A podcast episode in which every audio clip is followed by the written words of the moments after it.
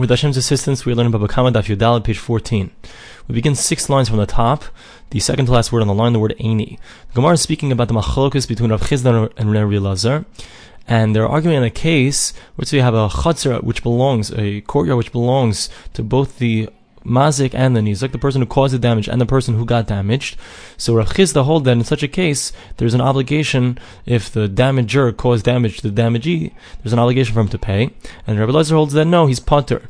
It's not considered in regards to the ca- cases of Shane and Ragel, which is where the animal eats something and causes damage, or uh, the animal uh, stampedes something and causes damage. So both of those cases, there's no obligation to pay because it's not considered ubi or biste acher that he caused damage in someone else's field because it's also the field or, or the chutzner, the courtyard of the person who caused the damage. So now the Gemara is going to challenge Rabbi Elazar's shita, and it asks as follows: Aini, is it so that in fact Rabbi Elazar is correct that you're going to be potter? There's not going to be an obligation to pay if it's a chutzner, if it's a courtyard that belongs to both the person who caused the damage and the damagee.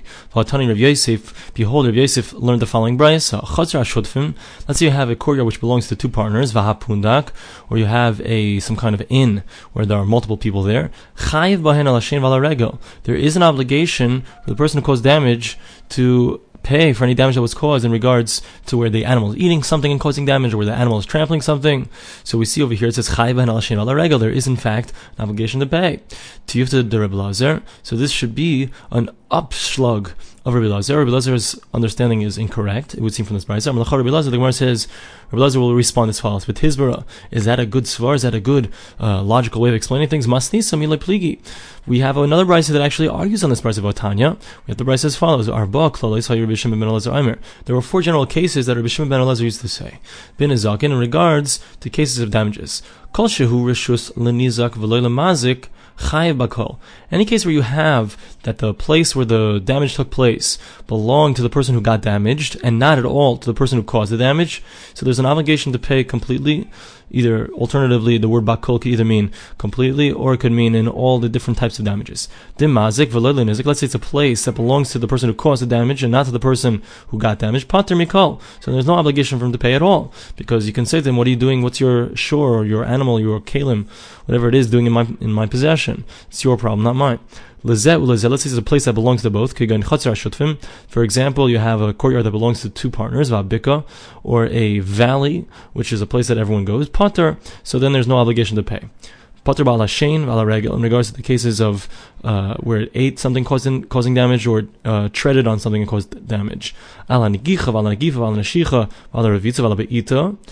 when we're talking about any kind of goring or pushing or biting or crouching on something or kicking something, so these are all told us of shore. These are all subcategories of Keren. I'm sorry. So then If it hadn't caused damage before three times, so then you pay half the damages. But if it had done it three times already, so then you have to pay the full damages. Let's say you have a case which the place where damage was neither belonged to this one nor this one. For example, a courtyard that does not belong to both of them. So then there's going to be an obligation to pay for any eating or trampling that's done. So in, all of the cases that have to do with Keren, that have to do with goring. So then So then if it had not gored before three times, it's going to be have an obligation to pay half the damages. But if it did it already three times, then it has an obligation to pay full damages. Katani miyas. However, what did we say? That if you have a quarry that belongs to two partners, potter there will not be an obligation to pay neither for the food that was eaten damaged by the animal eating, or the, the anything that was damaged when the animal treaded upon it. So therefore, Rabbi Lazar has what to stand on. He has his price, and therefore it's not a kasha on Rabbi Lazar. So think Gemara points out kasha ahadadi. So these two brisius they're clearly a, a, contradiction between each other. So how are we going to explain the two brises? One says there is an obligation to pay, one says there is no obligation to pay.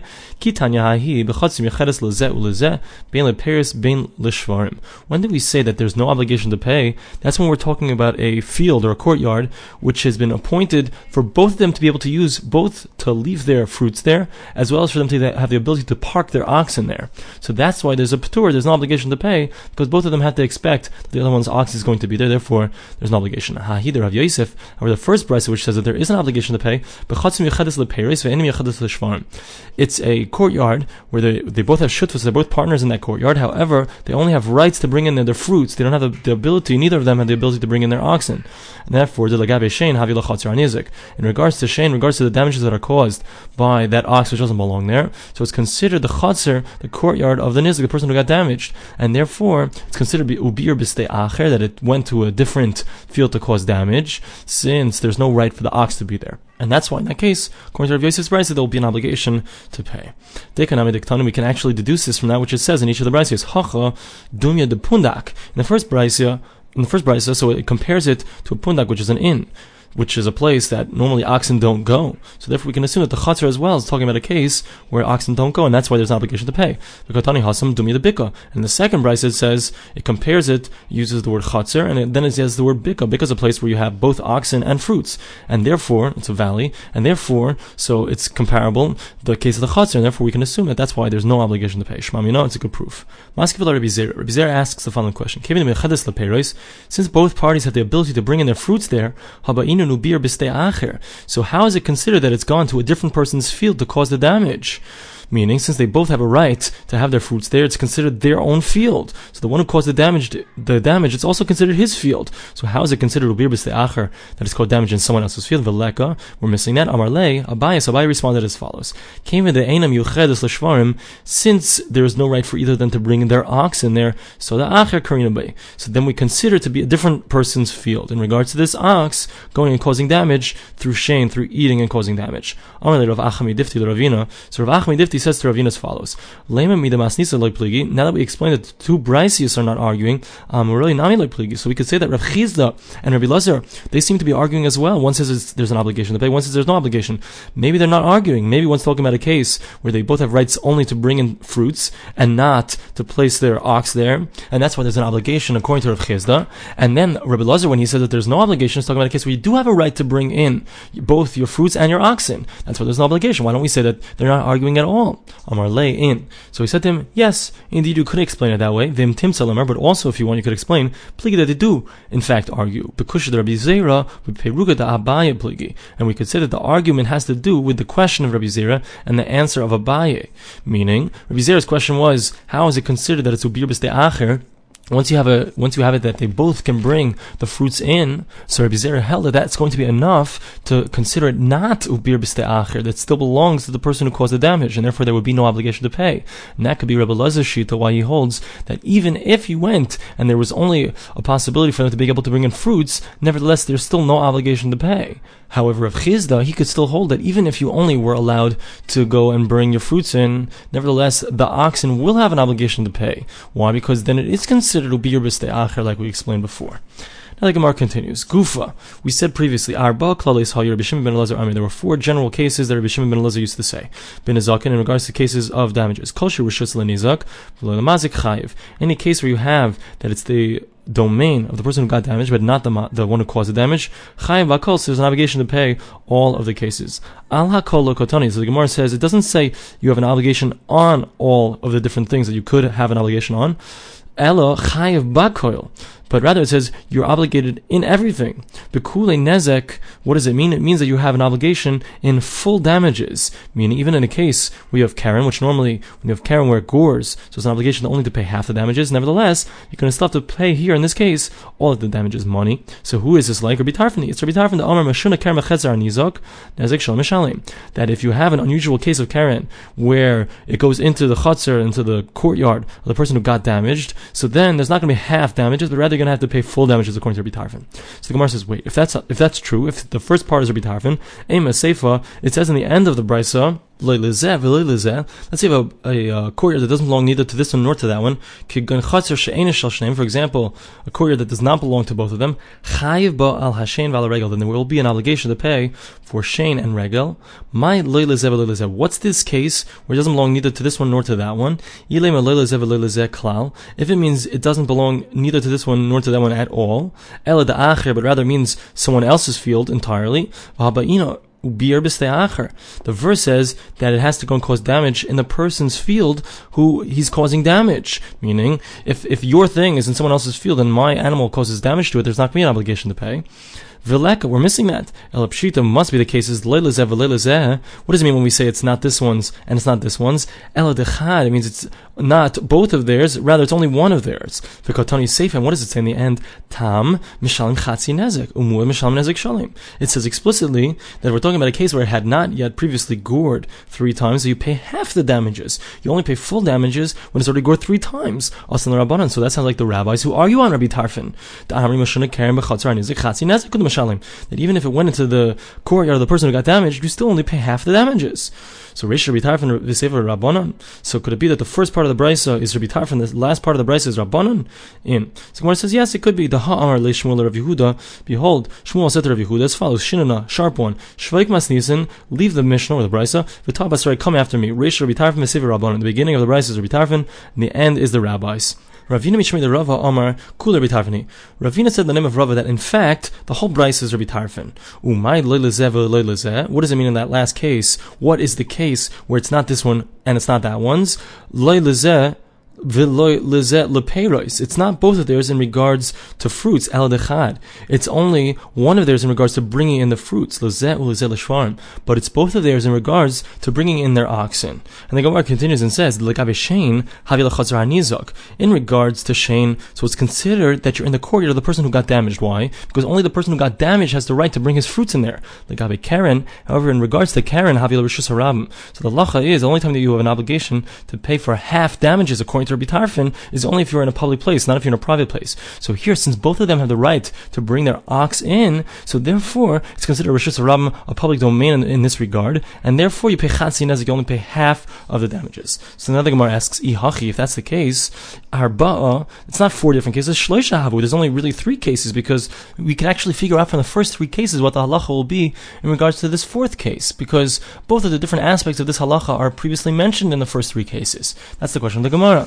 So the Gemara answers, Amar Rav Nachman Bar Yitzchak, Rav Nachman Bar Yitzchak says as follows. We turn to Yudalam and Beis, page 14b. Shleisha Klalois Ba'ar B'Makam. It's true that there are three different general concepts that we learn out over here. However, there are four different possible scenarios because you can have a case where you have Shudfin, where you have partners, which is that there are two different types of partners. So Rashi explains that the three different halachas that we come out with are that if you have it, if, if the damage was caused in the Rishus Hanizik, of uh, the person who got damaged, so then there's an obligation to pay completely. In all cases, you pay full damages. If the damage took place, the Rishus of the Mazik, the one who caused the damage, so then there's no obligation to pay at all. However, now when it comes to the case of Chatzar Shudfin, where it's considered that they're both uh, partners in this field or this courtyard, so then there's obligation, Chatzi Nezek in regards to Keren, you pay only half the damages if your animal gored. And when it comes to Shane and Regel, when it comes to the damages that are caused by eating or trampling, so then there's no obligation to pay. So that's three cases. And then the third case, which is the Chatzar Shudfin, where you have two uh, partners, so then that's split into two different cases. One's a case where they're both equal partners, and then the other case is the case where, in fact, they're equal partners only in regards to bringing in the ox. But in regards to the fruits, so only one of them has the rights to bring in his fruits. So then we come to that case where it has different ramifications because it's partly considered one person's and it's partly considered both of theirs. Now we begin the Mishnah. Shem Kesef, there's an evaluation that occurs, which is a monetary evaluation. Shava Kesef, the payment is done with something which has value, which the Gemara is going to say this is referring to Nechasim Sheish Lachrayis to property. Bifnei Bezdin, it's done in front of a court, the Al Pi Edim, and with witnesses, Bnei Chayrin who are free, Bnei Bris and who are Jewish. Hanashim Bechlal HaNezek, women are included in damages, V'hanizak V'hamazik B'tashlumin, and both the person who got damaged and the person who caused the damage can both be involved in payments. We'll see what all of these different things mean in the Gemara we begin the Gemara. My Shaim Kesef. What does it mean when we say that there's an evaluation, a monetary evaluation? Amar Yehuda, Rav Yehuda says, Shaim Zet Ela Bekesef. This evaluation has to take place um, as a monetary evaluation. Tanina Lahadu Tan Our Mishnah is actually a proof or it's an explanation of that which the Brises say says.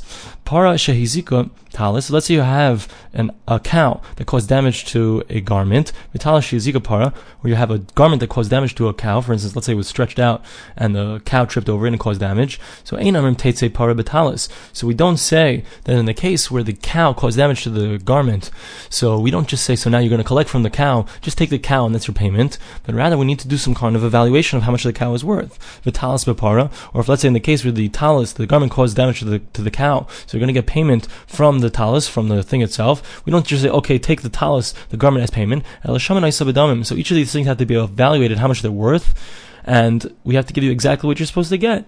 The Gemara continues, Shava Kesef. What does it mean in the Mishnah when it says the monetary value? The Tanur Rabbanan, this is referring to that which it says in the Brisa, Shava Kesef, Melami, this comes to teach you, She'ain Bezdin and that the courts only get involved when, when they're talking about payment causing the person who caused damage to pay, only with pieces of land. Avalam Kadam Nizak V'Tavas Metaltalin, however, if the person who got damaged went and he grabbed something which was a movable object that belonged to the person who caused the damage, Bezdin Gavin Lemehen, so then the court will in fact collect for him from those things. Omar Mar, we stated, Shava Kesef, when it comes to something that has monetary value, so we said that the courts will only first collect from something that has that's a piece of property, a piece of land. So me'e mashma, where did they hear this in the words of uh, shava kesef, something that has monetary value, that it's talking about a piece of land? Amar Rabbi Barula, Rabbi Barula says davar hashava kol kesef, something that has the full value of the of the money. Who? what's that referring to? Davar shen something that doesn't have. If you're overcharged, so you still don't the the mekach is not batal. The sale does not return. It's not nullified, even though you overcharged, which is not the case in regards to metal, something that move that's a movable object. If you overcharge, so over a sixth, then the whole thing has to go back. So this is something that when you pay for it, you pay in full. Doesn't matter if you got overcharged. The mekach is kayam. The sale is valid. So how can you say the Gemara says? How can you say that this is referring only to a piece of land? You also find that there's no ona, that there's no overcharging. There's no the mekach is not batal in regards to a case where someone sold a slave, he overcharged for it, or some kind of document. So Ella Amar Rabba Barula. So Rabba Barula says no, that can't be the explanation how we see that Shava Kesef is referring to land. Davar Hanikne Bekesef. Rather, the word shavakhesef means something that's bought with money. And as opposed to metaltalin, movable objects cannot be bought and right away acquired with money, but rather that's only true in regards to a piece of land. The Gemara says, wait, also slaves and documents are also have the ability to be acquired immediately with money. Rav Ashi, Ravashi says rather, Shava Kesef Veloy.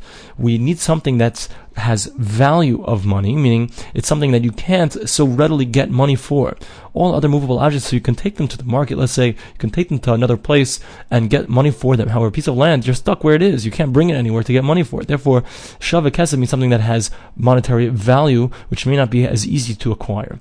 But all other movable objects, so they're more comparable to money itself.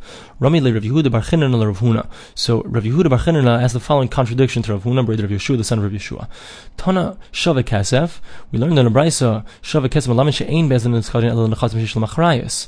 So this teaches us that the courts they try to take money which is uh, in land. Vahatani, we have a brisa, Yashiv the Rabbi Shavakasef. We see that the brisa teaches us that you can even come to include, what do we include from the word Yashiv? Even something which has monetary value. Vafilu Subin, even comes to include oats, low quality things. So how can you tell me that it's only talking about a piece of land? Here we see expressly that it's talking about movable objects as well. And what's the case over here? Biyasmi. The reason that you can't collect from the piece of land is because we're talking about inheritors who have inherited the father, and therefore the person who's coming to collect is coming to collect from not from the original person that was owed him, but rather is coming to collect from the children, and they don't have an obligation to pay him from anything except for the piece of land. And that's what we meant when we said that only with a piece of land can you go and collect from with the with the courts go and collect. Ibi asked me, so if that's the case, we're talking about Yisaimim, uh, these people who inherited their their father who passed away. And Sefer says in the end, Im Kadam Nizak Tafis Metaltalin, Besin that if the person who got damaged, he grabbed from the metaltalin, from the movable objects, so the court will in fact allow him to take from that. Ibi asked me, and if we're talking about Yisaimim, the orphans, Amai Besin Goivin so why would the court allow him to take this? He doesn't have a right, no one who's owed money by the father has a right to take something from the children, because we could always say that perhaps the children got this after the father father died, and it's completely not shaykh. It's not. It's nothing. Nothing that ever belonged to the father. So the Gemara answers, "Kedam Rav," like Rabbi says, "Rav Nachman," and the name of Rav Nachman, "Shetafas Mechaim." He actually grabbed it before the father had passed away. Hachan. So so to over here, "Shetafas Mechaim." We could say that that statement of Rava in the name of Rav Nachman also applies here as well. That he grabbed it before the father had passed away, and that's why we allow him to collect from it. Bifnei Bezdin. So we said in the Mishnah, has to be done in front of the courts. Prat So this is coming to exclude a case. Let's say the person first sold his nechasim, his properties, and then he came to the court, and the court required him to have to pay. Shmamina. So that would imply lava umachar nechasav. If somebody went and he borrowed money, and then he sold his property, v'achach bola Bezdin, and then afterwards the person who he owed the money to brought him to court to collect. Ein Bezdin goivin that the, the the court can't force him to pay from those things? What do you mean? We have a concept that uh, that it's considered mashubah to the loan. It's considered that it's encumbered to the loan. Even if someone comes along and buys it, the person who owes, who is owed the money still has a right to collect that piece of land. prat What does it mean when we say it has to be in front of a court?